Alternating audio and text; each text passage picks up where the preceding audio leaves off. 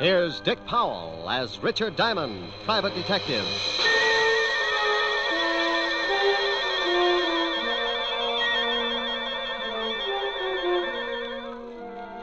My name's Diamond, and I'm in business for a very simple reason. I like money. Oh, sure, I could do better, but I don't believe in straining myself. I might make a few bucks more, but so what? You work harder, your back gets weaker, and you take that extra couple of bucks and spend it for a brace to keep you from folding in the middle. No, I got a little one room office that leans out over Broadway, and I'm very happy. Sometimes I get a case that lasts a week, a hundred bucks a day in expenses, and I make enough to pay the rent.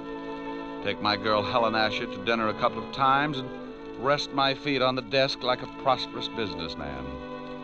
I'm in partnership with a shill called Human Nature. And with him on my side, it just figures that people are going to get in trouble.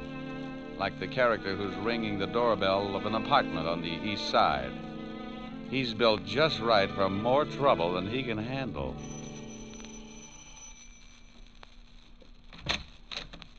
Well, Hello, Mrs. Moran. you say that like you're really glad to see me. I'll let you know as soon as we can talk business. Did you bring a rubber hose along? Why? Are you going to be hard to get along with? This time, yes. Where's your husband? He went out. I tried to convince him the window was the quickest way to the street, but he's old fashioned. He took the elevator. You're drunk. He can't get a bit out of me.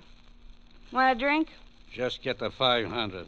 I don't want to be around when your old man gets back. You couldn't afford that, could you? No, and I don't think you could either, baby. Now let's stop playing games, Mrs. Moran. I've got a big, fat surprise for you, Mac. Keep it in small bills. Now, isn't that funny?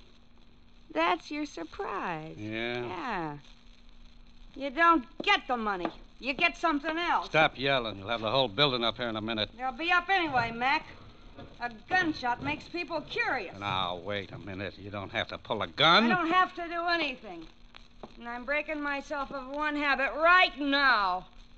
I'm through paying your dirty blackmail. Now, you know I got my orders. If I don't collect, someone else will be around. Come on, give me the gun. Sure. A piece at a time. Oh. I need a drink.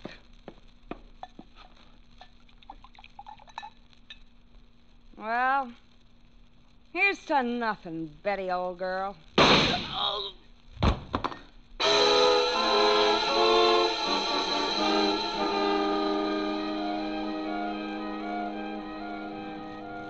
Extra, extra, read all about it. Matt Grayson shot to death in blackmail plot. Socialite Betty Moran kills gangster, then takes own life. Read all about it, paper. Hey, Kip. Oh, paper, mister? Yeah. Hey, I'll keep the check. Oh, thanks. Wealthy wife of William Moran kills. Well, I have to call Mr. Moran. No sense to lose a good source of income.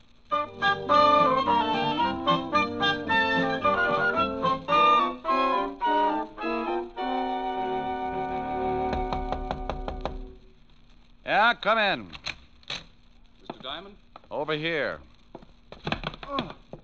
this clothesline, I, I couldn't see you.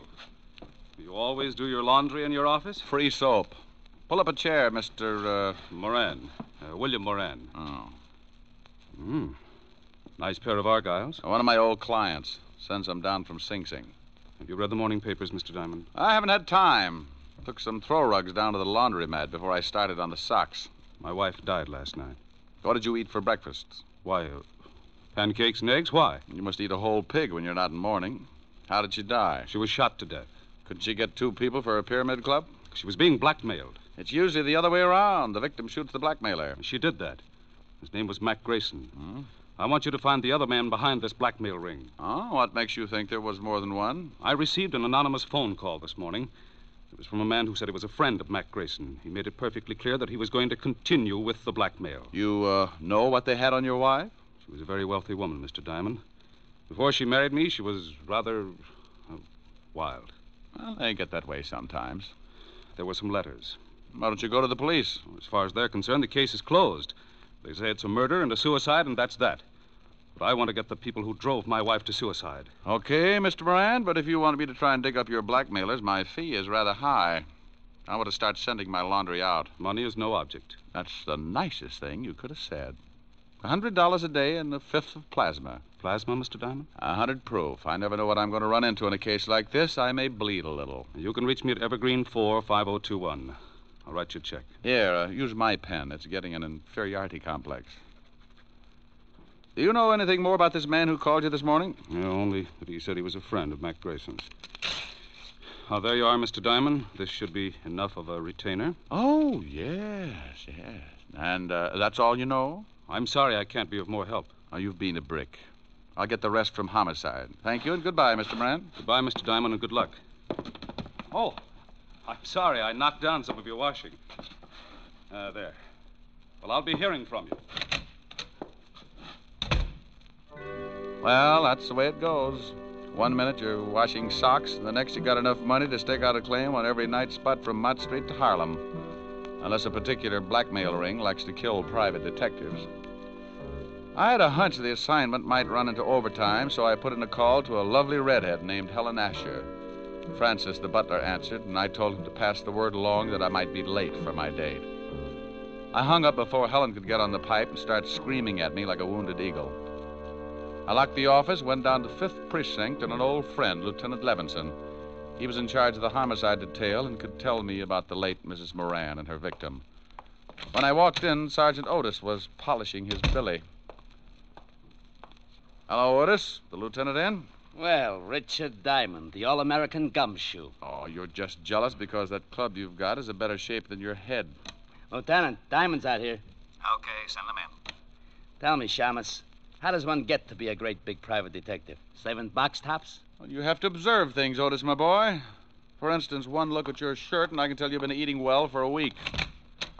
Why don't you either get it cleaned or stick it in a pressure cooker? Hello, Walt. Now, wait a minute, Rick. If you've got a body somewhere, take it to another precinct. No, I'm a little short right now, but maybe I can dig one up. what I said. yeah, that was a swell one. Is this just a social visit or am I a dreamer? It's about the Moran suicide. You handle it? Uh huh. One of the neighbors called us. They're both deader than Otis on a double date. What about the Grayson guy she knocked off? Cheap thug, couple of convictions. He.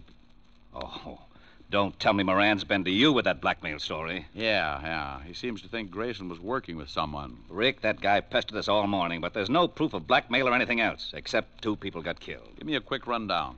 I don't know why you're interested. I think Moran drummed up the blackmail theory just to cover that his wife was running around with another man. Well, I'm interested because Moran gave me a fat 200 bucks in advance to get me in the spirit of the thing. Well, if you want to be bored, here are the photographs of the deal. Here's Mac Grayson. Hmm. Bullet entered his chest just below the 10th rib. Gun was a 32, same one that the Moran dame used on herself. Enough powder burns on his shirt to show that she was standing pretty close when she gave it to him. She'd have to be not to miss him. Now, you can see she was lying about 10 feet from Grayson near the bar. Probably needed a stiff shot before she knocked herself off. That's the highball glass on the floor near her head. And that's the 32 she used, about six inches from her right hand, and only her prints on it. Powder burns on the girl? Sure, all over her temple. We did the paraffin test on her hand, too. She fired the gun all right. Did uh, Grayson have any friends? We never tied him up with anyone except an old wino that hangs out on Skid Row, dump called the Parrot Club. Name's Wilbur Truitt. Huh? Yeah. Well, thanks, Walt. Now, look, the dame killed the guy and then shot herself. What more do you want? I'll let you know. Now, wait a minute. I know that gleam in your eye. I always get a sour stomach from it. If you've got something, you'd better tell me. Oh, you're a cynic, Walt. Have you uh, have you talked to this Wilbur Truitt? We questioned him this morning. Got a tail on him? Sure, but he won't take us anywhere. Now, what are you cooking up? Well, maybe you think there's something to Moran's blackmail story. Oh, don't be an idiot. Then what are you tailing Truitt for? Because I can't take a chance. Blackmail's a federal rap, and if Moran keeps stirring up trouble, I want to be able to prove he's nuts. Now, you look here. I want to know what's on your mind. I'll send you a letter. Oh. Otis, Yeah, Lieutenant. get me my bicarbonate. And shut up. Bye. Goodbye. I went through the squad room and out into the hall. I used the payphone by the door and put in a fast call to my client, William Moran. I had a hunch, and Moran's $200 retainer in my pocket gave him an A priority on it. Yes? Mr. Moran, That's right. uh, this is Diamond, Mr. Moran. I've got a lead on someone who knew Mac Grayson. Well, that's fine, Mr. Diamond. Who is it? The guy who hangs out on Skid Row named Wilbur Truitt. Ever heard of him? No. Oh. Well, he might have been the one who phoned you this morning. I, I think I'll go down and find out. Good, good. You'll keep in touch, won't you? Oh, as long as I'm on the case. Goodbye, Mr. Moran.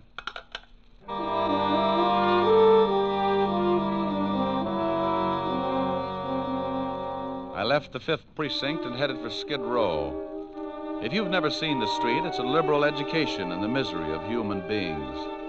Even the sun winds up with a hangover if it shines on the place too long. The Parrot Club was a cellar with a low ceiling and a drink of wine for 10 cents a glass. The smell of stale alcohol was so strong that if you opened the, opened the door to air the place out, the walls would probably cave in. I found Wilbur Truitt sitting at the bar with a dirty towel around his neck. He held the towel and a glass of wine in one hand, and with the other he pulled the towel, lifting his hand and the glass up to his mouth. You must have been an engineer. I learned this little stunt in grammar school, Bucko.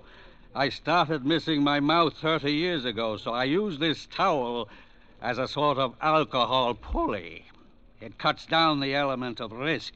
Hate to spill a drop. You know a guy named Grayson? It's the shakes, Bucko. I am completely exhausted after a night of revelry, and my hand waves like it was flagging down a caravan of whiskey trucks. Look, friend. But uh, after one or two pick me ups, I am perfectly capable of lifting the glass by myself.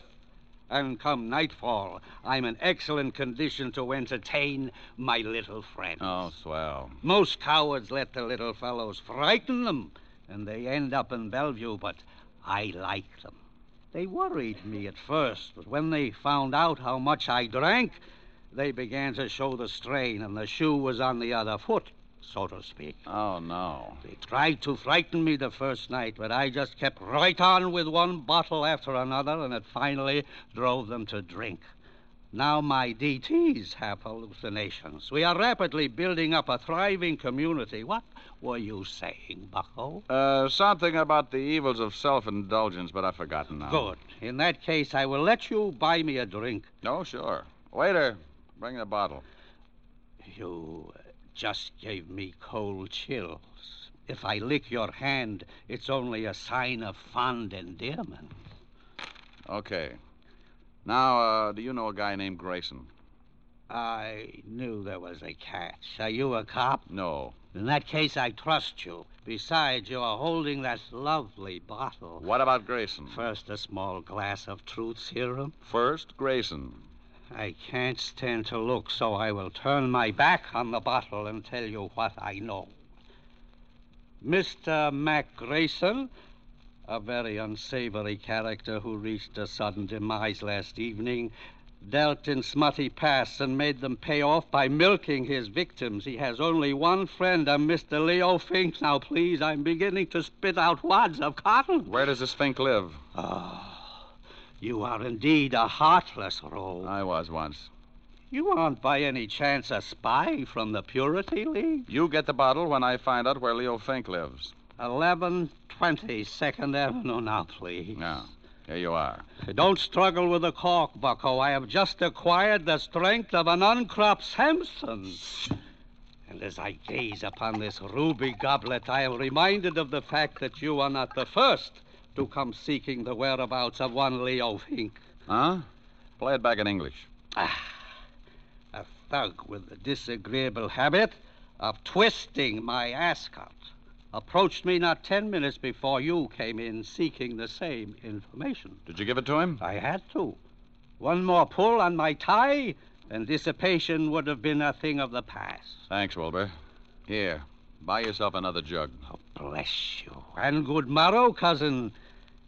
Here's to my love.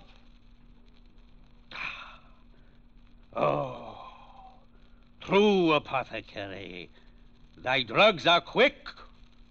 Thus, with a kiss, I die.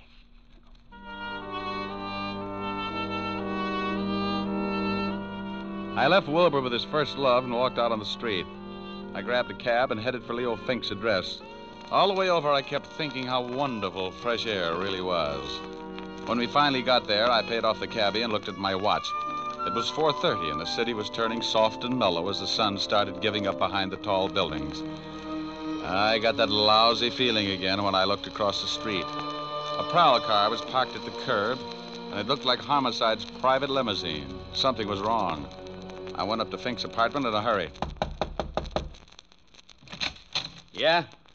Ah, what do you want, Shamus? Well, good afternoon, Sergeant. I'm taking the census. How long ago did you die, sir? Very funny, Diamond. Otis, who is that? Diamond, who else? I didn't ask for a quick quiz on well known personalities. Let him in. Yeah, Lieutenant.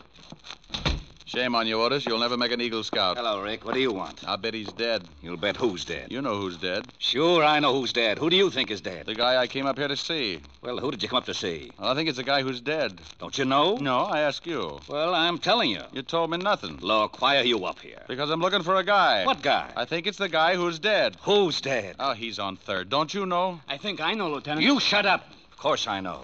Well, all right, all right. If you're going to hold out on your old pal. Now, wait a minute, wait a minute. How did we get into this thing? Oh, Otis! Here's your bicarbonate, all mixed. All right, now let's start again. Walt, who's dead? Oh, let's not have two bodies up here. The guy's name is Fink, Leo Fink. Uh, why didn't you say that in the first place? Because I don't have to do anything I don't want to do. Walt. Lieutenant Levinson. Now, what are you doing up here? Well, Oh, I came up to see Leo Fink, that's all. Well, he's in the other room. If he spills anything, don't believe it. He's been dead for ten minutes. That's too bad. He knew Mac Grayson. Yeah, how did you find out? That sweet old gentleman you sent me over to, Wilbur Truitt. Oh, you got something out of him, huh? What else did he tell you? Nothing, but we uh, struck up quite a friendship.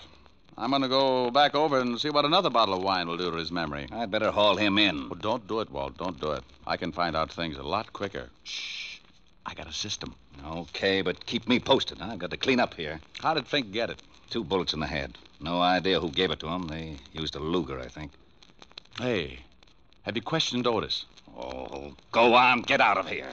Walt, tell me, did you check the prints on that highball glass next to Mrs. Moran to find out whether they were from her right or left hand? Now, what difference does it make? I'll let you know. Now, you wait a minute. No, I can't. I'm behind schedule now. Bye. Oh, Otis!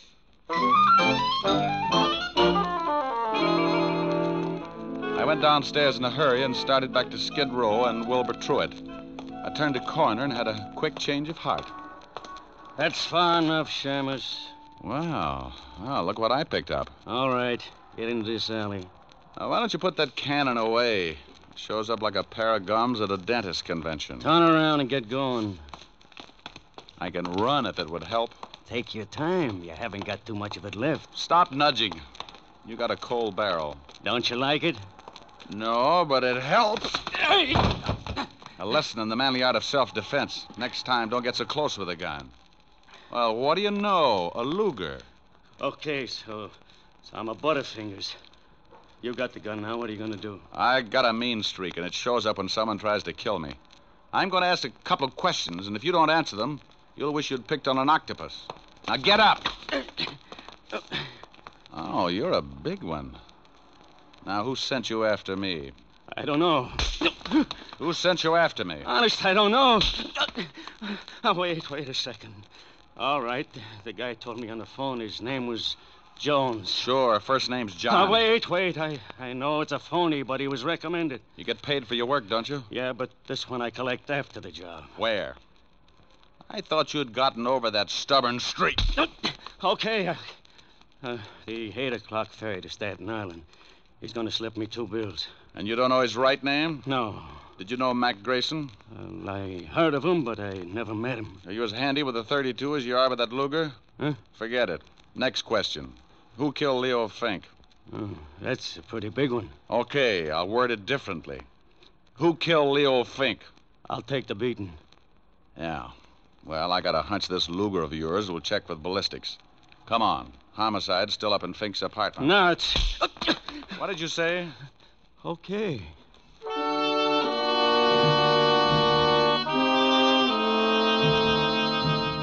I hustled Louis up to Walt and left him handcuffed to Sergeant Otis. They deserved each other. Louis said he was going to be paid off at 8 o'clock, and my watch said it was a quarter after 7. That gave me 45 minutes to check at homicide and still catch the ferry to Staten Island. The fingerprint man at the 5th Precinct put the prints from the highball glass under a microscope and told me what I wanted to know. My hunch had been right. So I grabbed a cab, and 20 minutes later, I was paying for my ticket at the ferry landing.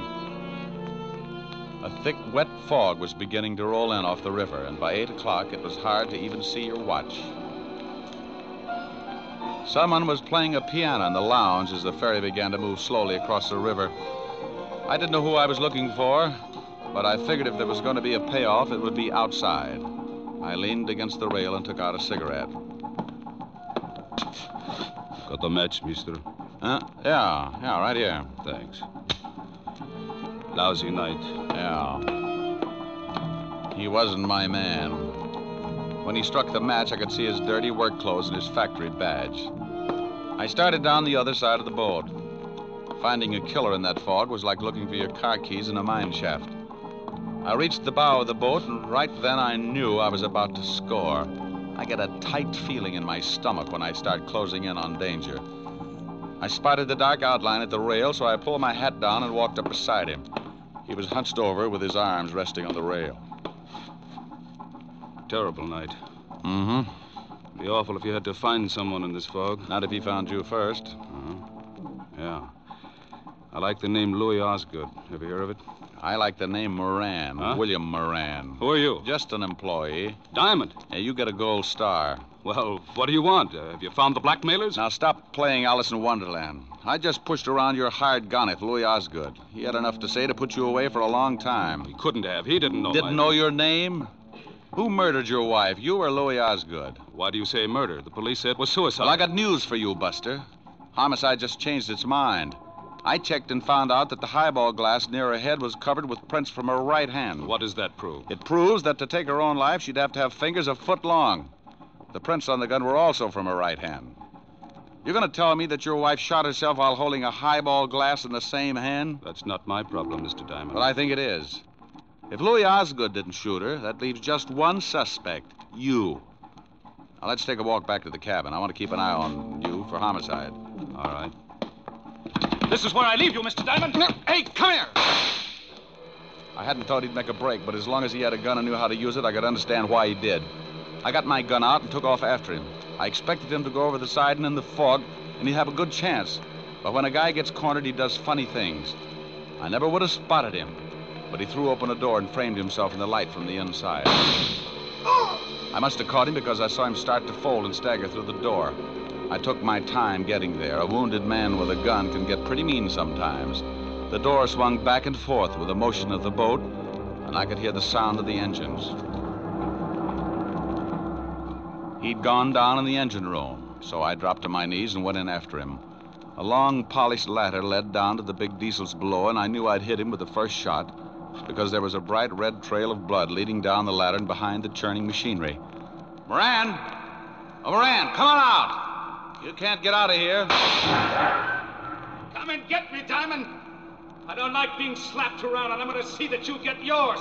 He was somewhere off to my left and keeping himself hidden. A catwalk circled the engine room, so I pulled an old stunt.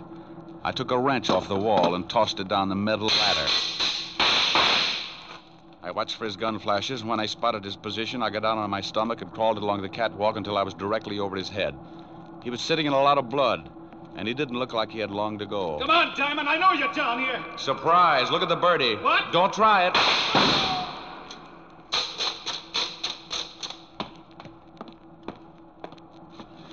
Sorry, Moran, but this just wasn't your night.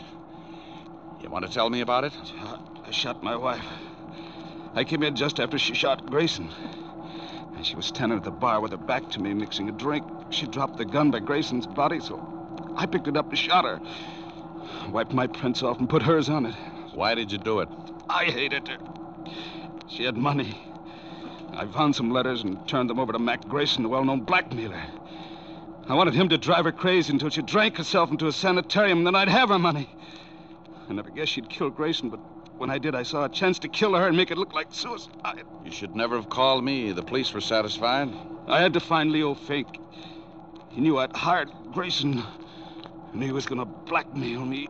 So when I dug up the little wino that knew Fink, you hired Louis Osgood to bump Fink and me. Is that right? Hey, hey, Moran. Oh, well, it was a dull conversation anyway. Lousy night.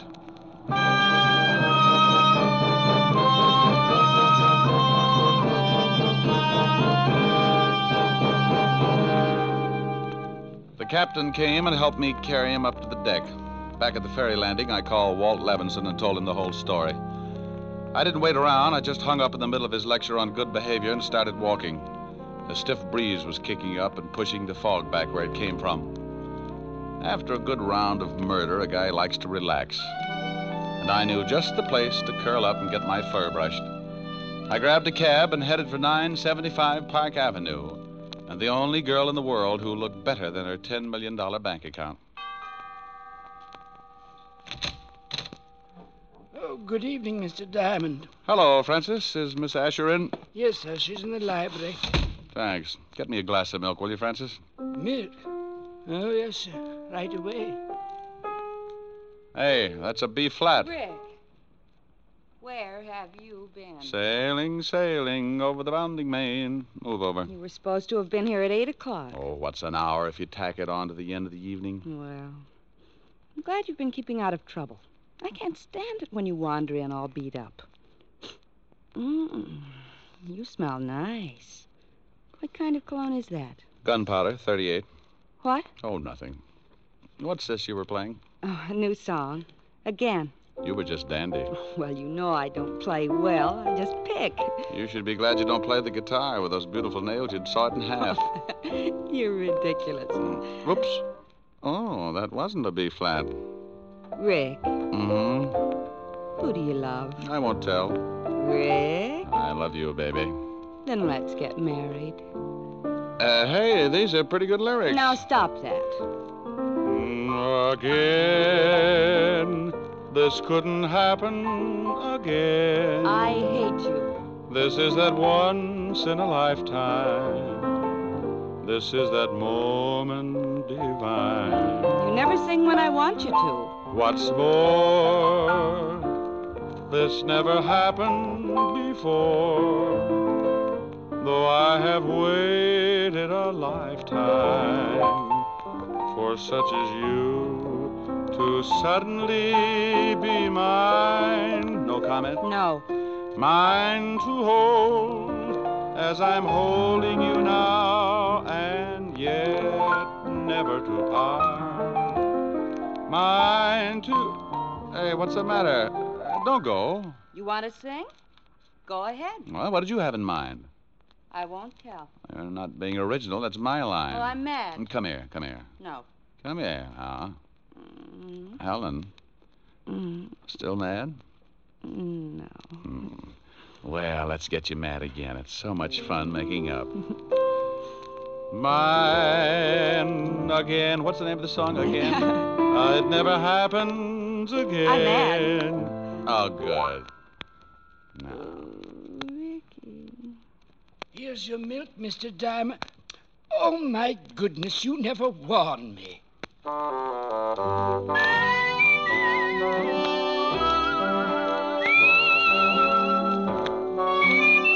You have just heard Richard Diamond, Private Detective, starring Dick Powell. Helen was played by Virginia Gregg, Lieutenant Levinson by Ed Begley. Also in our cast were Wilms Herbert, Tal Avery, Herbert Butterfield, and Jack Petruzzi. Music was under the direction of David Baskerville. Richard Diamond is written by Blake Edwards and directed by William P. Rousseau. Now, this is Eddie King inviting you to be with us again at the same time next week when we will again bring you Dick Powell as Richard Diamond, Private Detective. This program has come to you from Hollywood. Now, NBC brings you a three way cavalcade of grand comedy with Phil Harris and Alice Faye, Fred Allen and Henry Morgan, all following in fast succession over most of these NBC stations. This is NBC, the national broadcasting company.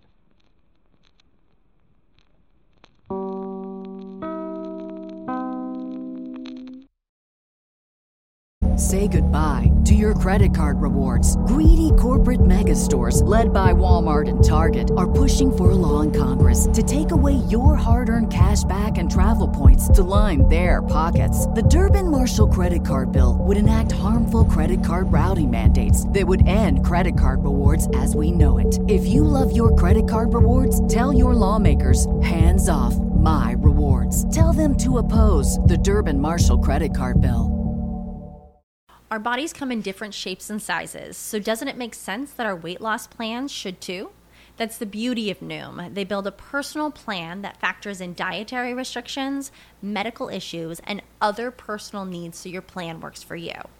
Noom doesn't restrict or shame when you want to treat yourself. Their flexible program focuses on progress instead of perfection. You don't have to give up carbs or anything. And with their daily lessons, you can learn something new about your food choices every day.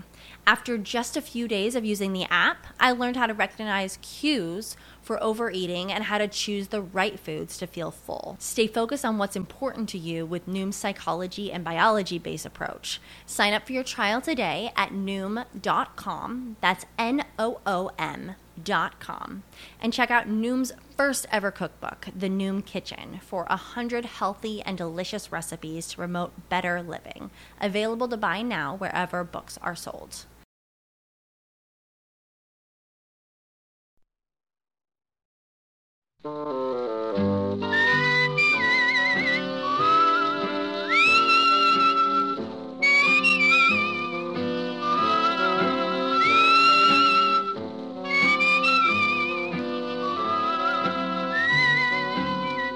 Here's Dick Powell as Richard Diamond, private detective.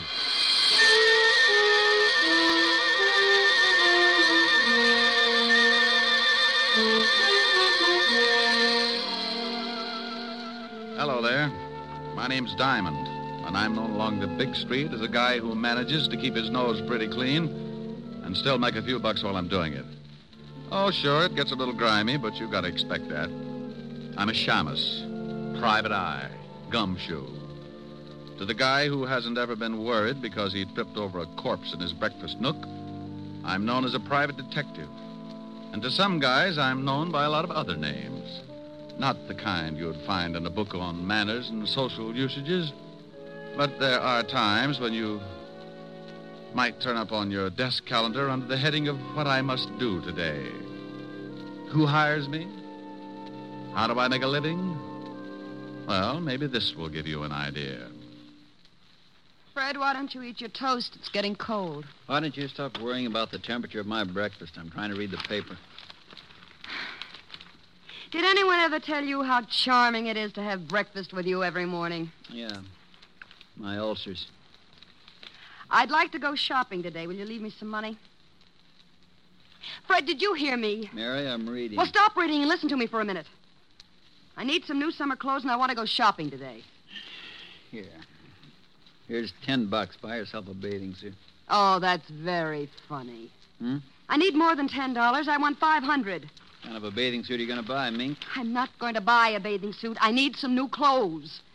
Will you put down that paper and listen to me? Well, I see you made Jimmy Cello's column again, my darling. What? What prominent socialite is fighting with her wealthy husband and crying on the shoulder of a big time playboy after the arguments? Is that that's supposed to be me? Can you remember five minutes in the past five years when we haven't been fighting? Are you accusing me of running around with some playboy? Running around is right. I expect one of you to be the first to do a four minute mile. How dare you? How dare me? Why, you lushed up little tramp. Tramp? Yeah, tramp. Everybody in town knows you're seeing Lauren Oliver. All right, so I've been seeing him. We're we're just friends. Well, that kind of friendship is grounds for divorce in this state. Why Oh. you Oh, dirty? I'm sick of this whole rotten mess, and I'm going to do something about it. You're going to do something about it. Why you conceited, pompous. You're going to do something, are you? Well, you better hurry up because I've got some ideas of my own. Uh, Yeah? Lauren, Yeah, yeah, Mary? I, I got to talk to you. What time is Ten it? o'clock. Well, it's still the middle of the night. Call me back This later. can't wait. Fred found an item about us in Jimmy Cello's column this morning. He stormed out of here like he was going to kill somebody. Well, you're just the gal who can recognize the symptoms. Well, that's a nasty line. What do you want at 10 in the morning, Longfellow? Look, honey, I'll take care of Cello, and if that husband of yours gets out of line, I'll take care of him, too.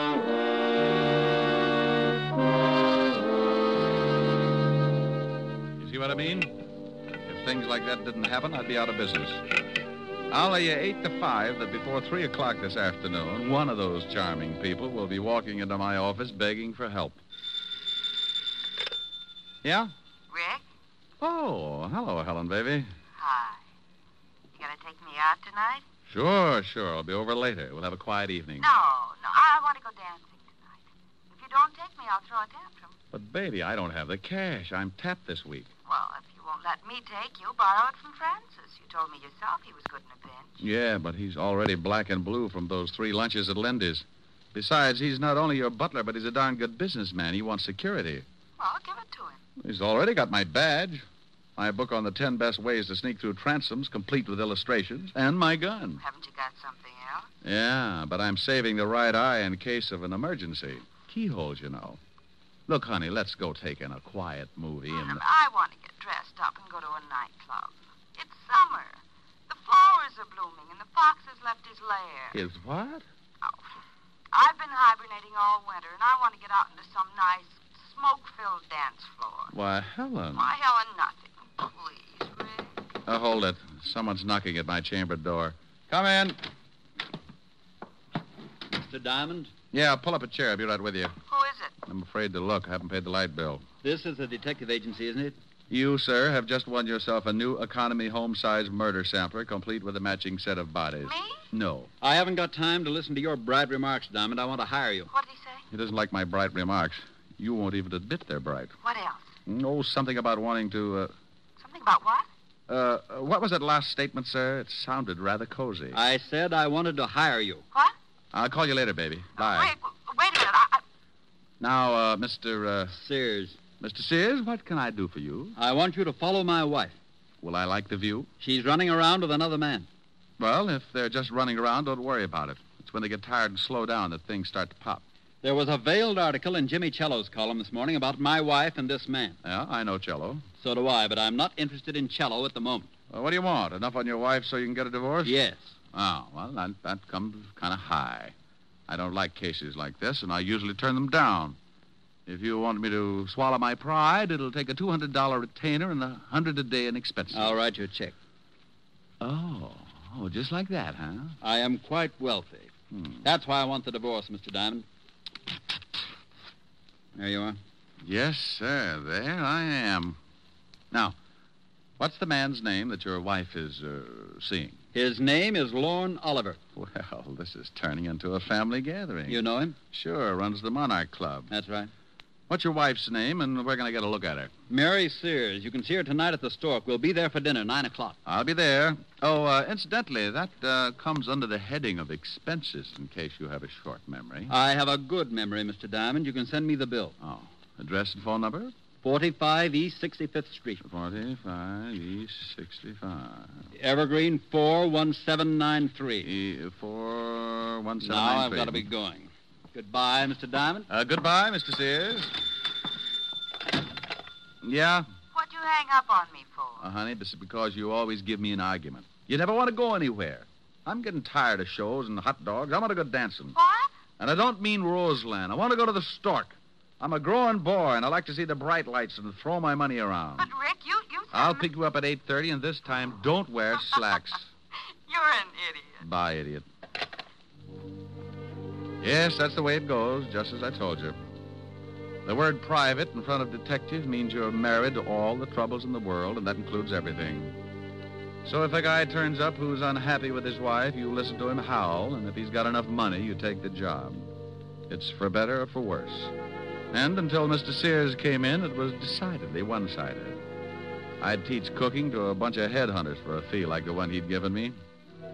When I looked at his $200 check, I started getting that big man complex again. So I closed the office and went back to my flat. We'd probably be up late, and Helen always had some extracurricular activities after we'd get back to her place. You know, roasting marshmallows, fast game of canasta, or an exciting round of Emmys on the living room rug. Anyway, I always got home pretty late in the AM, so I spent the rest of the afternoon taking a nap. At six o'clock, I got up and dressed, and at eight thirty, I picked up Helen. Wow! And at nine o'clock, we were sitting at the Stark Club bar, right on schedule.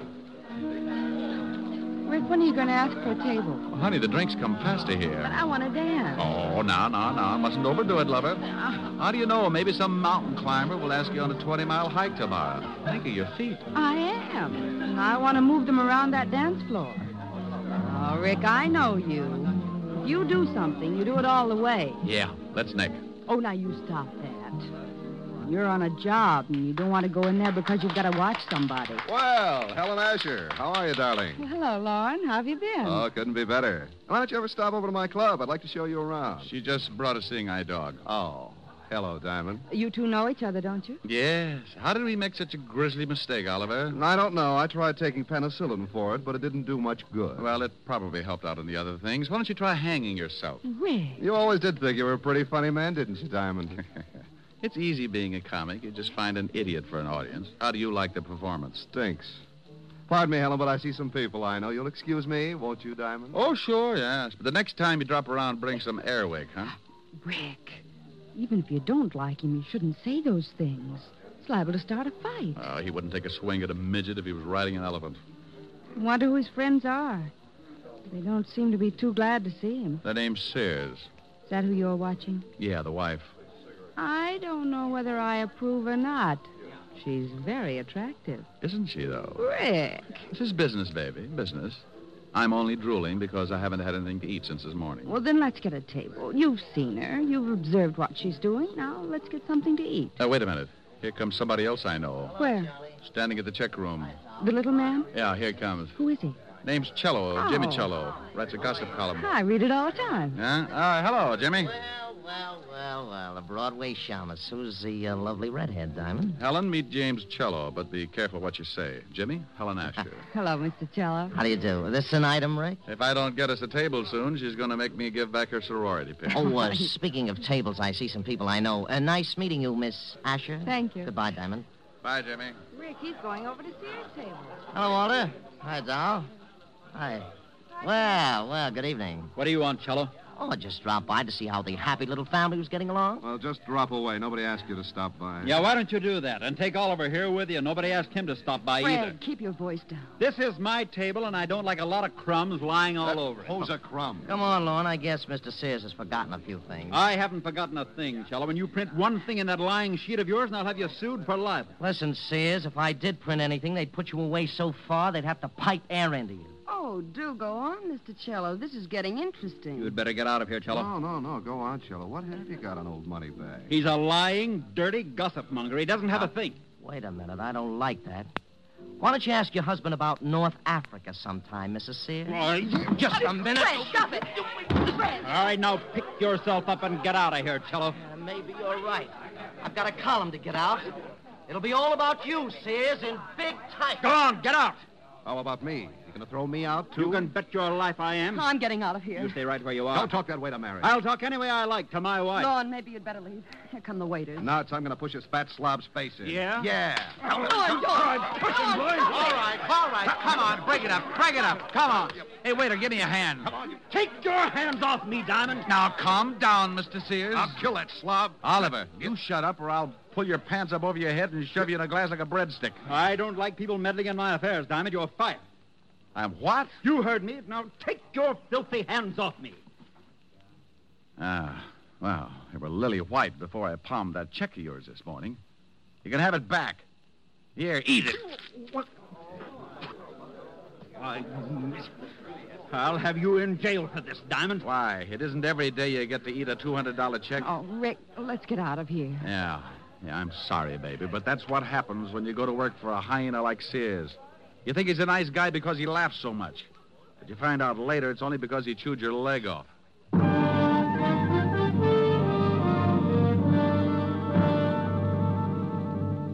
We left Sears still spitting out pieces of the check I'd shoved down his throat and headed for Helen's apartment. I was sore. When I get hot under the collar, I don't make for good company. So I dropped her off with a kiss and went back to my flat and climbed in the sack. I smoked a dozen cigarettes before I got to sleep. And when I finally did, it must have been with a big smile on my face. All night I kept dreaming that Lauren Oliver and Fred Sears were beating themselves to death with hot paper sacks.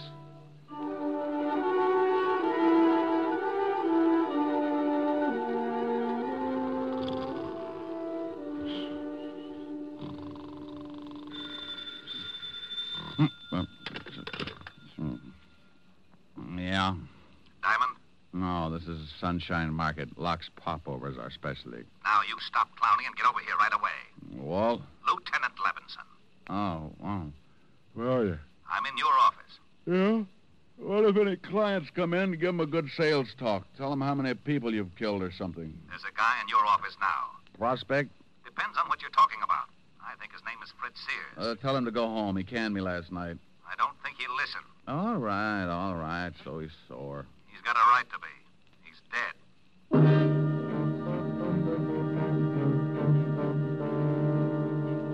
Stop acting like an idiot, Walt. You know I didn't have anything to do with it. I know you didn't, but we find the stiff in your office and we get a report that he fired you last night, but you had a fight with him.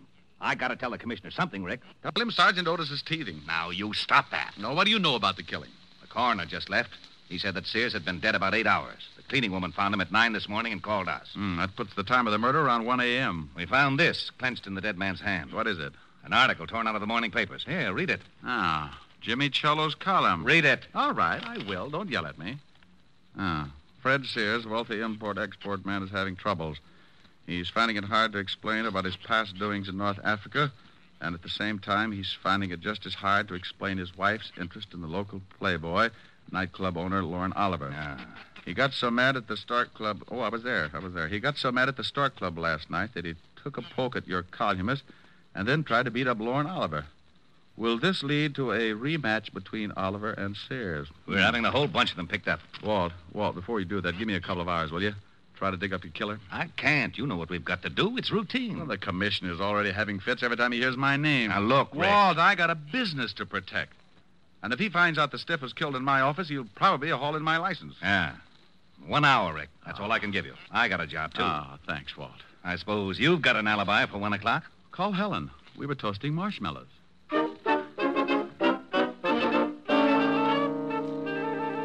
Well, I had three good suspects Lauren Oliver, Cello, the columnist, and Mrs. Sears. One of the three was built just right for the electric chair.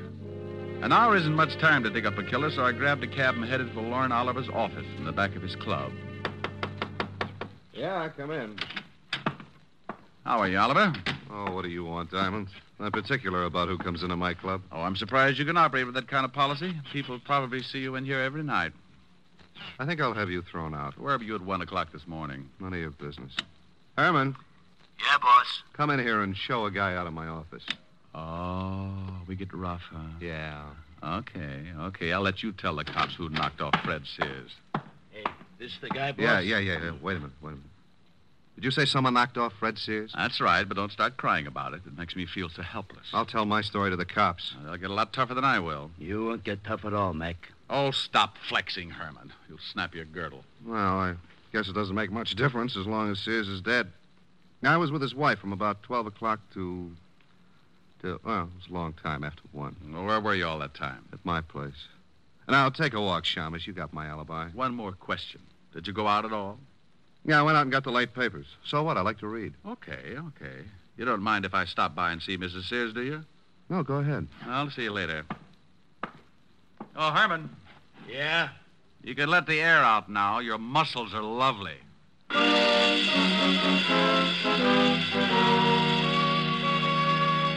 Well, Oliver had a good story if it checked, so that left me with two more stops. Cello's newspaper office was the closest, so I grabbed another cab, and ten minutes later I was sitting at his desk. Oh, you don't think I had anything to do with it, do you, Diamond? Wherever you had one this morning? I was covering a party at Richard Gray's. I was with friends from about 11 o'clock till after 3. You can check. Go on, check. Look, Poison Pin. Sears had your column from the late edition clenched in his hand. He did, huh? Well, you don't think if I was going to kill a man, I'd leave anything like that around. I don't know. Well, now, obviously, someone is trying to make it look like I did it. Have you talked with Oliver and Sears' wife? Oliver's got an alibi, and I'm headed for Mrs. Sears' place right now. You know the address? Yes, yeah. 45 East 65th. But Mrs. Sears couldn't kill her husband. I know her too well. No? Well, thanks, Cello. I'll check your alibi. If it stands up, then I'll have to really go to work on Mrs. Sears.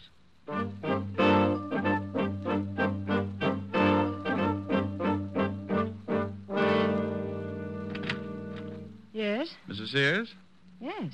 Oh, you look even better up close. What's on your mind? You mean right this minute? Well, aren't you nice? Don't crowd me, though.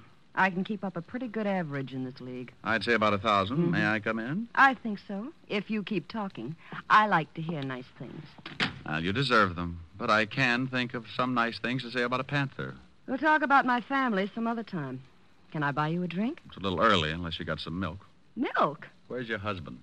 Oh, you know about him, huh? Oh, I'm sorry. This looked as though it might work into quite a friendship. Where is he? I haven't seen him since last night. Why? Is he a friend of yours? He's been using my office. Oh? Yeah, yeah, he died there last night. What? Everybody is so surprised. But, uh, how? Who did it? That's what I'm trying to find out, lover. Where were you at 1 a.m.? That's none of your business. Okay, let the law drag it out of you. Goodbye, dear. Uh, wait a minute. All right, I'll tell you. I was with a man named Oliver, Lorne Oliver, Oh, for how long? from about 12 o'clock to, well, much later, That's what Oliver says. Did you go out at all? just to get the papers. That checks with Oliver's story, too. Did you go out alone? Why, uh, uh, no, I, I went with Lorne. He says he went out alone. Oh, well, yes, yes, he did. I thought you said you went out with him. Well, that was later. Lorne was the one that went out to get the papers. Okay, what time was it? About two. When you both went out or when Lauren went out to get the papers by himself? Uh, when Lorne went out. Oh, yes. Now, now I see. Well, I, I'll, I'll see you later. Uh, come back again. Oh, I'll do that after you get over crying for your late husband. I'll keep my emotions down to a minimum. I'll bet you will. I left her standing in the middle of the room, looking after me like a vegetarian with an eye on a green salad. I closed the door and started down the hall for the elevators. For some reason, I never seem to get where I'm going. Hello. Hmm? Oh. Now, while you're still tuned in, Diamond, I'll give you some advice. Stay away from Mrs. Sears. Now, I want you to be sure and get the point.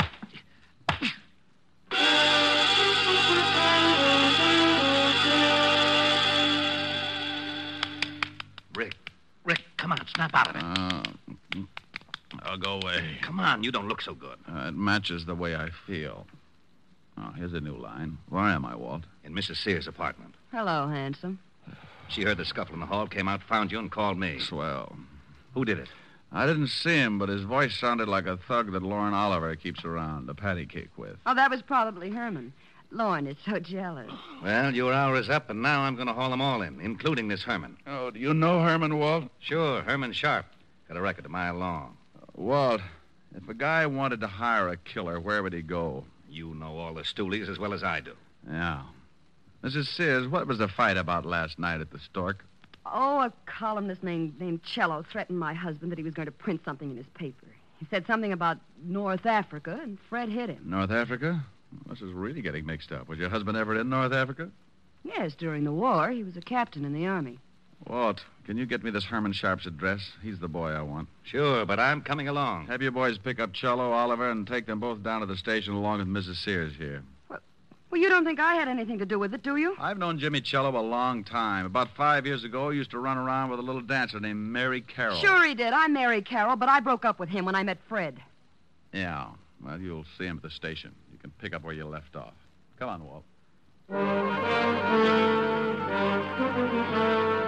We went down fast and climbed into the prowl car. Walt put in a call and got Herman's address over the two way radio.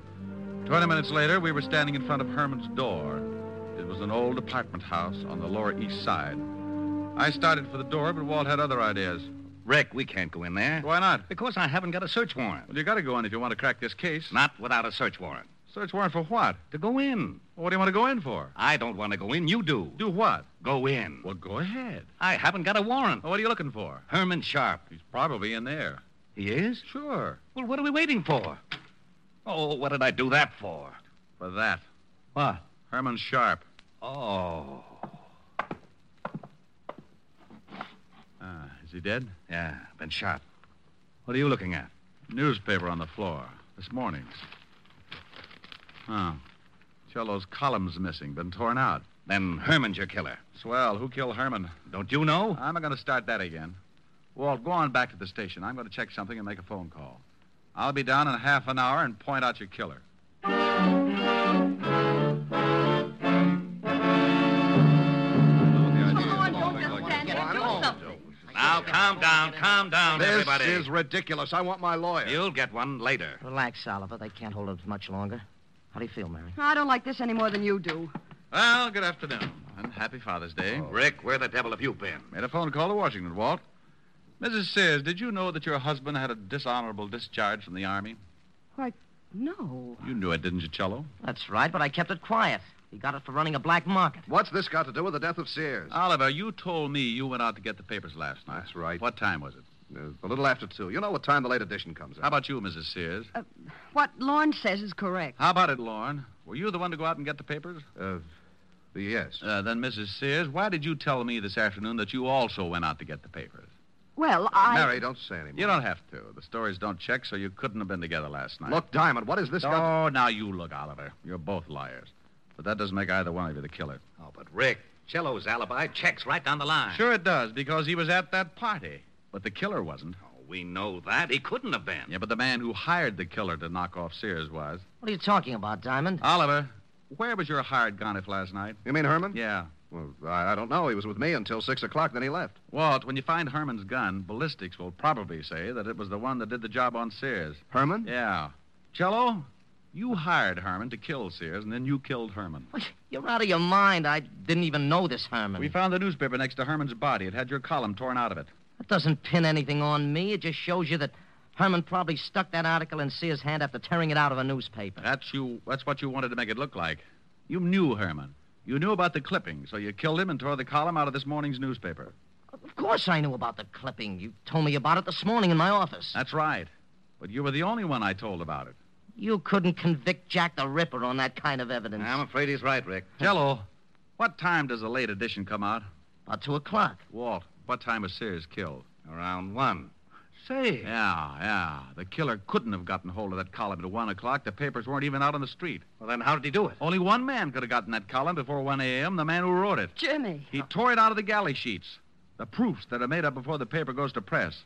Cello hired Herman, gave him the clippings, and then went to the party. Oh, you're doing great, Diamond. Keep it up. You're still in love with Mary Sears. You were jealous of Oliver, so you hired Oliver's boy Herman, figuring the cops would pin Sears' murder on Oliver. How am I doing? You're a good liar and a rotten detective. You knew I'd go to see Mary Sears, so you sent Herman to beat me up and make it look like Oliver was behind it. You tried to frame Oliver all along the line. Why, you cheap little scandal snooper. I'll fix it so you don't blame anybody again. all right, break it up. Come on, come on, break it down. Break it up. Hey, Walt. What is it, Rick? Bye.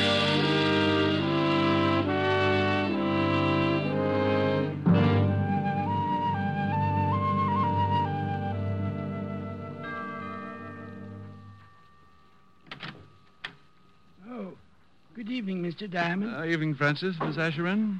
yes, sir, she's in the library. She's a little tired from last night. I, I think she's taking a nap. Well, I'll walk on my tippy toes. How about a glass of warm milk, Francis? I'm a little tired, too. Eh? Uh, yes, sir. Right away, sir. Well, look at the little baby. Oh, hasn't we, man?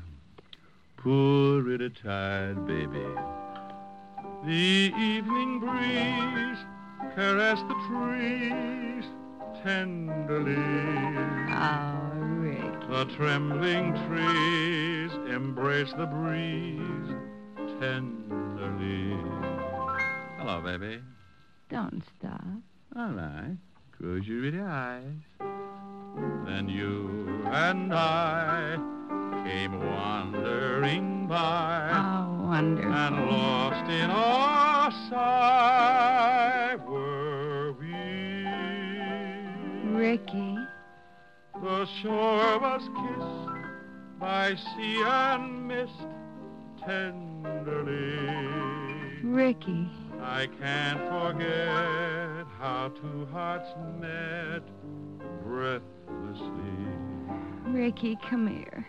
Your arms opened wide and closed me inside. Ricky, come here.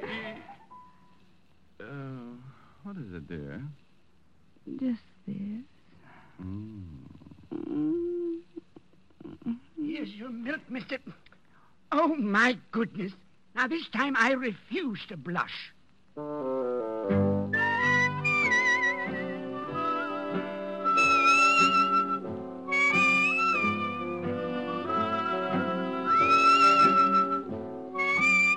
You have just heard Richard Diamond, Private Detective, starring Dick Powell.